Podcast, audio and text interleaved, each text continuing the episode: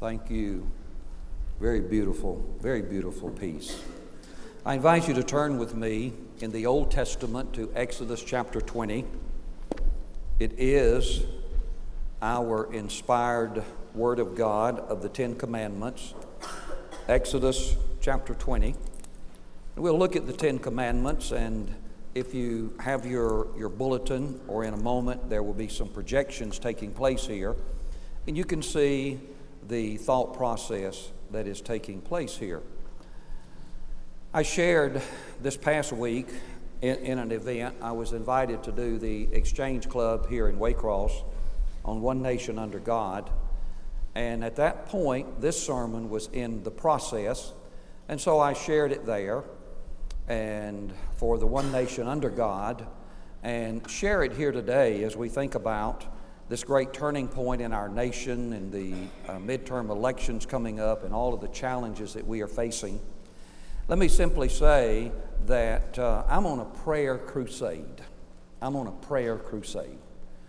And as I read the Apostle Paul's admonition to Timothy and the church at Ephesus to be praying for all of those in leadership, God has reminded me, and I think I shared it last Sunday night in the message on the characteristics of a godly leader, how we can forget to pray for our leaders, but how important it is to pray for our leaders.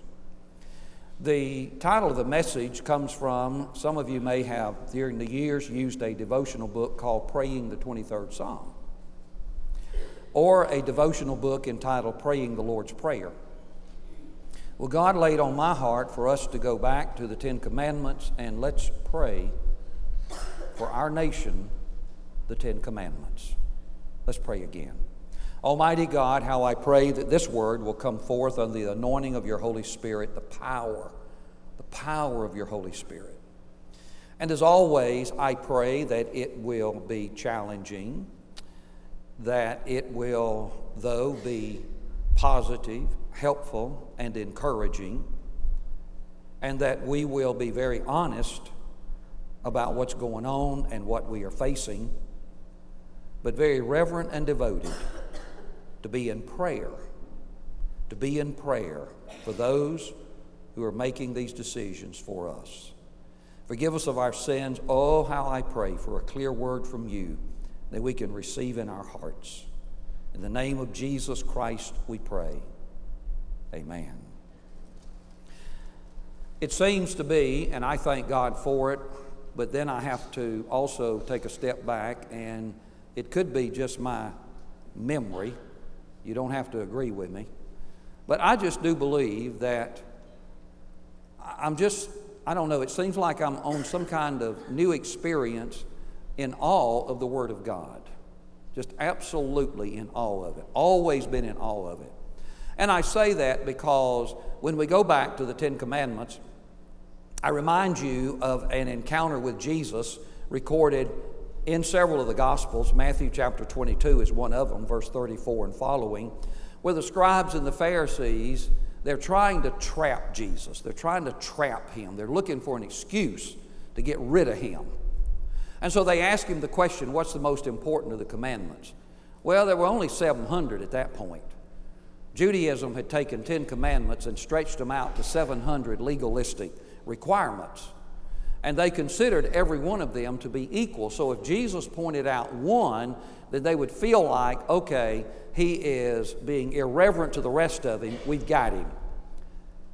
So when they asked him that question, that's where he said this so beautiful words. He says, You shall love the Lord your God with all your heart, soul, mind, and strength and your neighbor as yourself.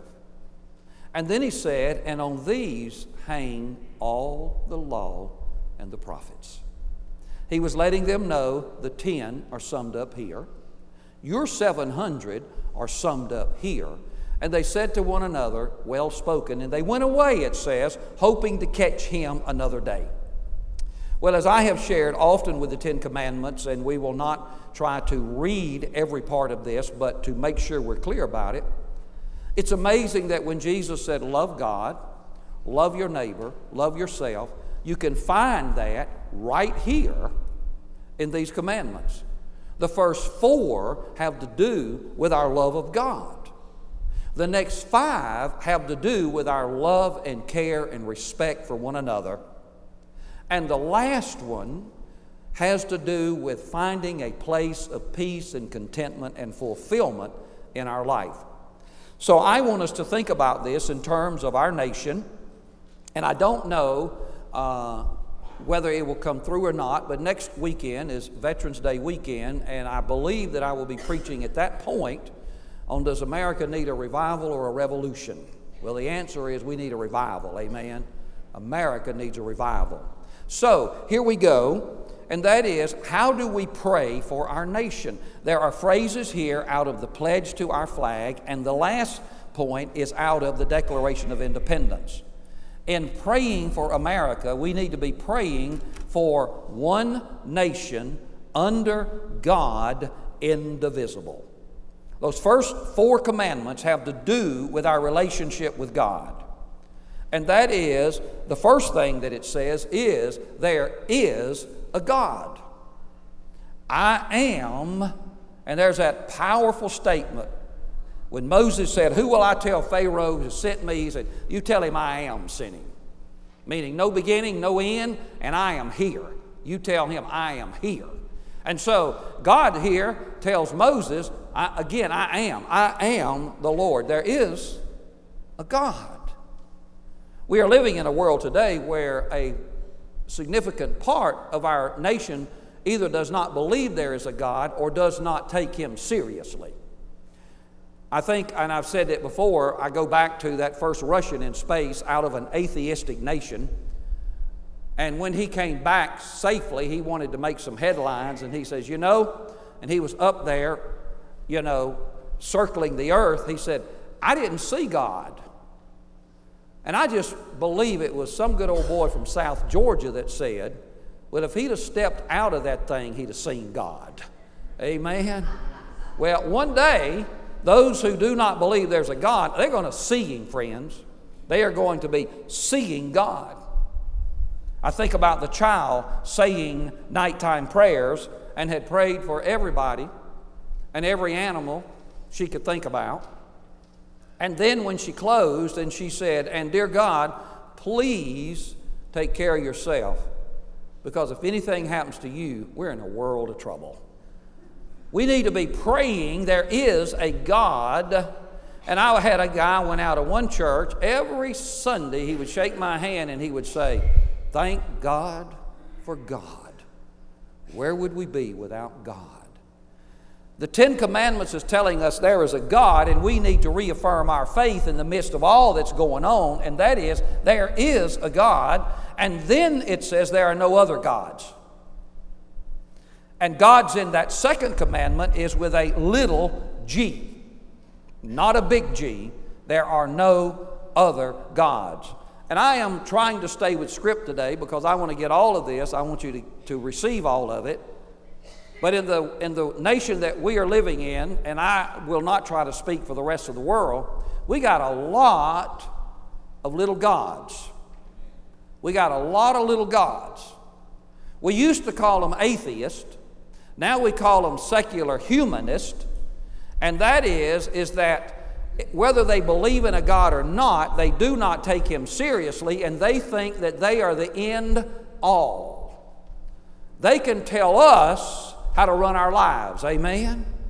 The whole problem, one of the whole problems going on in America is that we have people who are drunk with power, they are arrogant and proud, and they think they know more than us and they know more than God.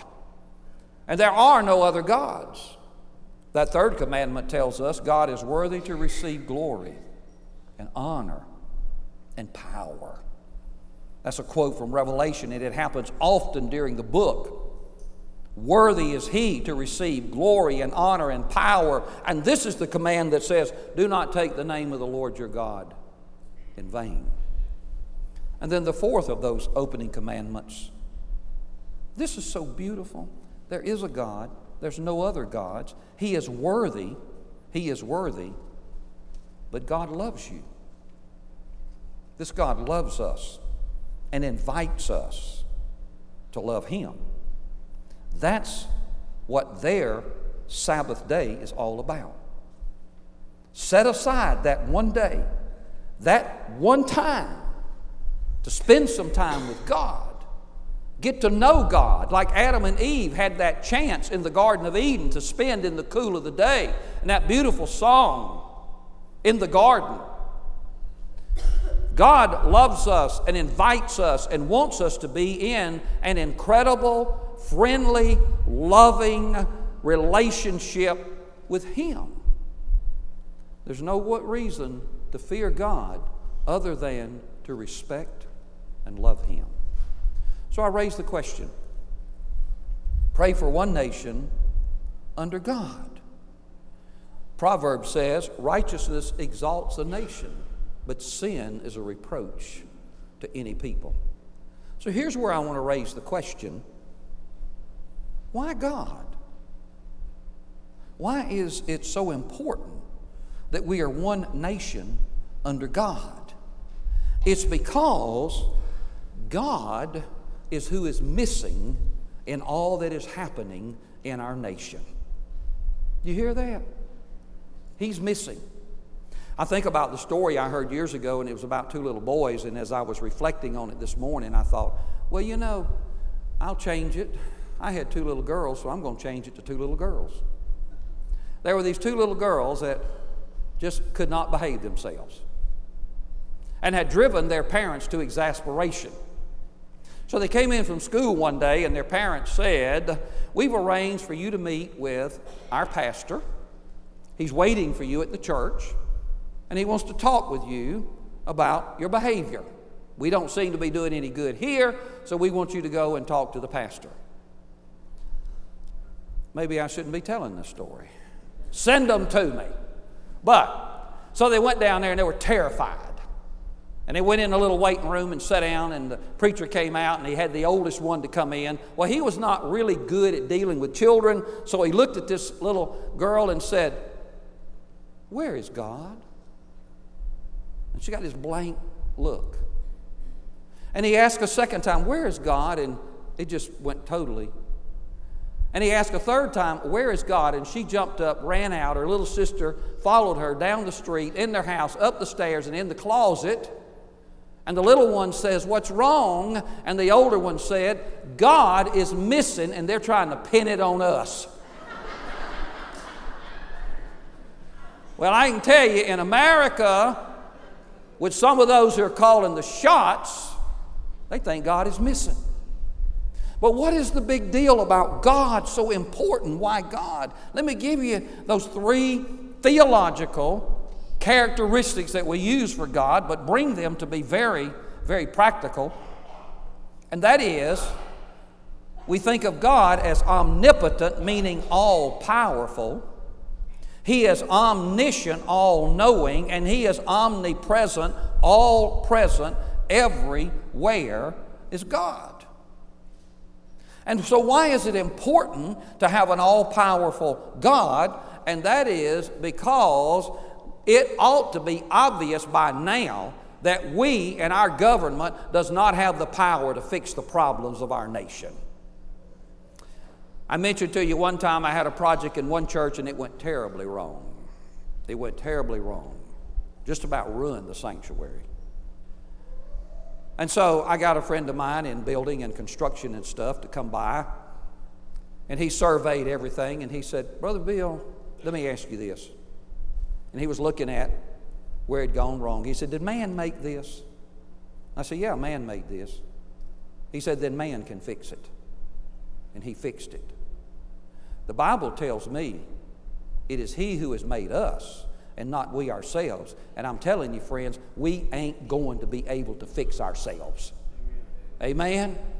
We're not going to be able to fix those voices out there. We are not going to be able to. Only God Almighty can change the heart of an individual. And so we need to be praying the Ten Commandments that we will be one nation under God. Why an omniscient God? Now, see, I, you know, we all know what we're talking about. I've not mentioned any party, I'm not going to. I've not mentioned any person, I'm not going to. But I'm going to tell you the wisdom tank of our leadership is empty, friends. Amen? It's empty. We need somebody who knows what's going on, and that is God.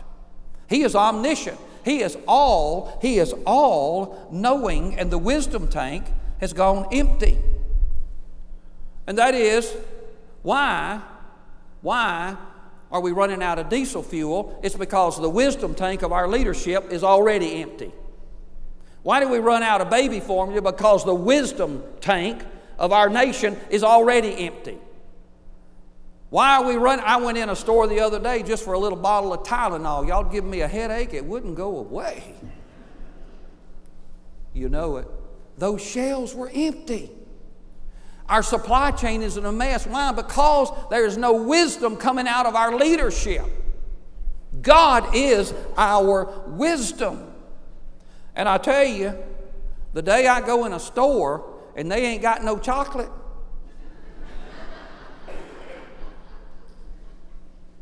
somebody will be coming getting me out of jail. If we get a shortage of chocolate, we had a little one running around here the other day with this box raising funds for the school program. I love it. I love to, to hit up every kid that I can. And I was the first one the box came to, and I mean, I took the 10 bars on the top. And I said, if there's a chocolate shortage, I am ready. We need wisdom in this nation, and only God can provide it. And then omnipresent everywhere. Guess what? The leadership of our nation is AWOL, friends. They are absent without leave. God is on that southern border. He knows what's going on. God is on the crime ridden streets of our city. He knows what's going on. He knows how to fix it. God is out there where a pipeline ought to be, and if you don't agree with this, please just be gentle to me, you know? We need to be one nation under God because He has the power, He has the wisdom, and He can be everywhere fixing everything. One nation under God. And so we move to the next five of the commandments. We need to be praying, and this is in the pledge to our flag, for liberty and justice for all. Do you know I will get to this. Well, let me get to it now. I had, in the past couple of weeks, a personal experience with encountering a setting of what's called progressive, liberals, or woke. You know what I'm talking about, right? I, I Googled the word woke last night, and it comes from a a mindset of waking up and helping marginalized people. Guess what? The woke have marginalized you and me. Listen to me.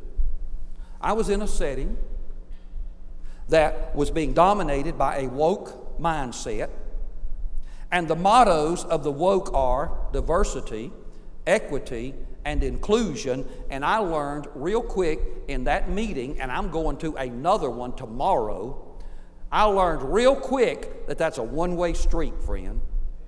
When they speak diversity, that does not mean us because we are different from them.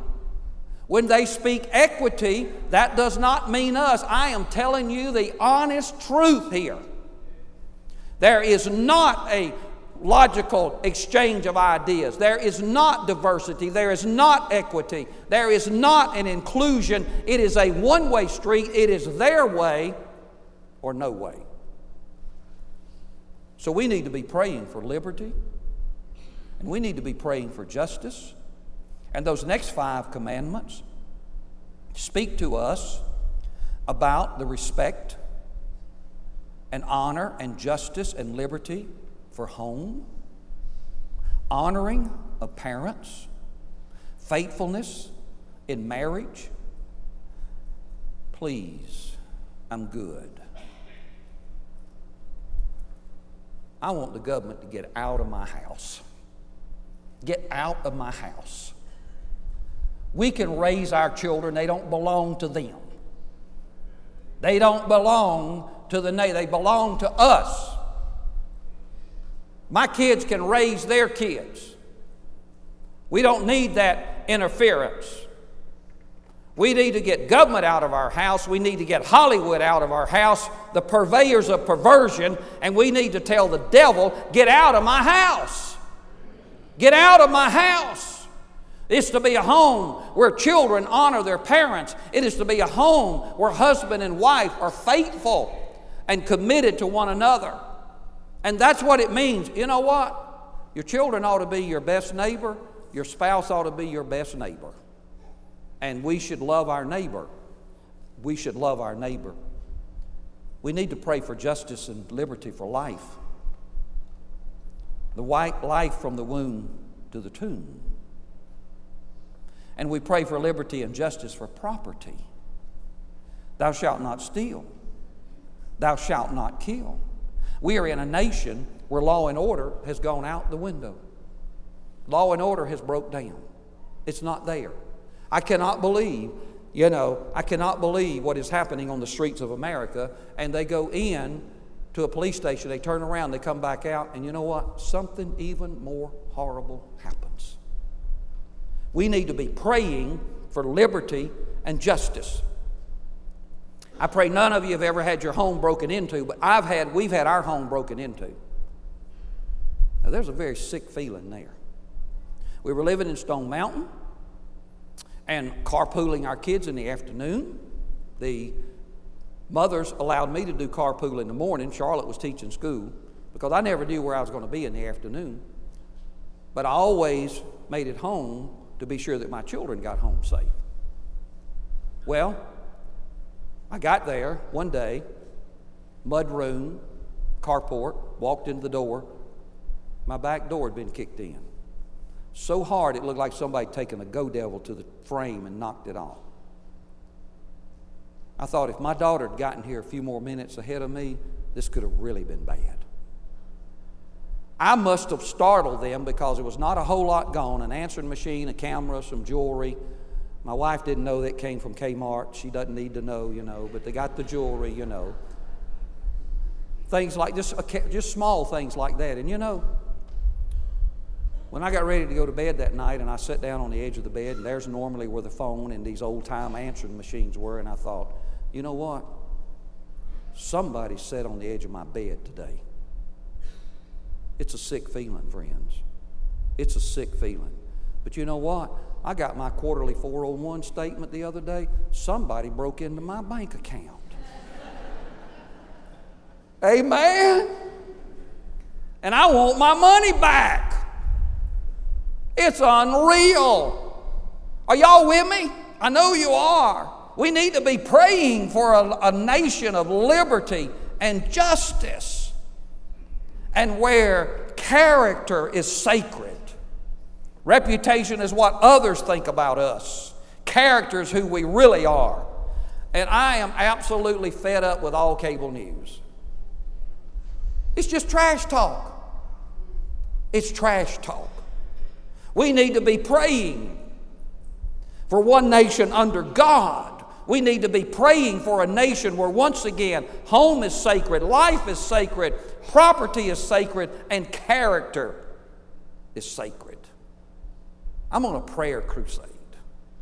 I'm on a prayer crusade. And then, this third point, the line comes from the Declaration of Independence.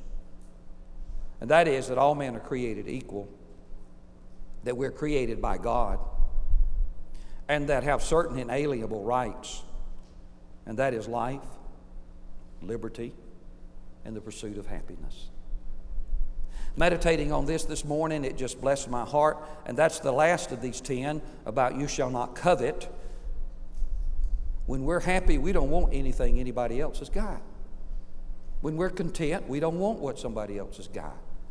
When we have purpose and meaning and fulfillment, we don't want what anybody else has got. And so we need to live in America where people, and I'm afraid we've lost this word, are happy. 246 years ago, when the Declaration of Independence was penned, they actually wanted to found a nation where people were happy. Isn't that unreal? And under God, with liberty and justice for all, we can be a happy people. Now, I'm going to take a chance here because I thought it was good. And even the preacher that used it, he kind of did a semi apology afterwards. Charles Allen and You Are Never Alone. In a chapter entitled You Can Believe Your Future In, he tells this story. He says, A kind minister became concerned about a poor looking man he frequently saw sitting on a park bench. One day, the minister put $2 into the man's hand and whispered to him the words, Never despair. The next day, the man stopped the minister and handed him $16. This is bad. What is the meaning of this? The minister asked. The man replied, It means that never despair won the fourth race at the Santa Anita track and paid eight to one. Charles Allen says, This is not the greatest story in the world, but it does have a point. Never despair. Let us not give up on our nation. Amen. Never despair. Amen. I got an amen. Charles Allen says it may not be easy to believe in the future, but I'm telling you, I'm that kind of person we can believe the future in. We can believe it in. And this is the closing. Years ago, Richard Cabot, chief of surgery for Massachusetts General Hospital, wrote a book entitled What We Live By. What We Live By. And he identified four elements to make life rich and fulfilling. My wife placed around our house in several places that life is not to be measured by the number of breaths we take, but by the number of moments that take our breath away. God wants us to have a breathtaking life. The framers of our Constitution wanted us to have a breathtaking life, friends, a happy life. And Dr. Cabot says these things are essential work, People in America need to get a job. Play. Some people in America need to loosen up and have a little better time. Amen. Love. We need a lot of love in this nation. And worship. Honor, revering, and worshiping God. So, friends, I'm on a prayer crusade. I'm on a prayer crusade. So pray the 23rd Psalm, pray the Lord's Prayer. But we are desperate to be praying the Ten Commandments for our nation. We sing a hymn of invitation, and I invite you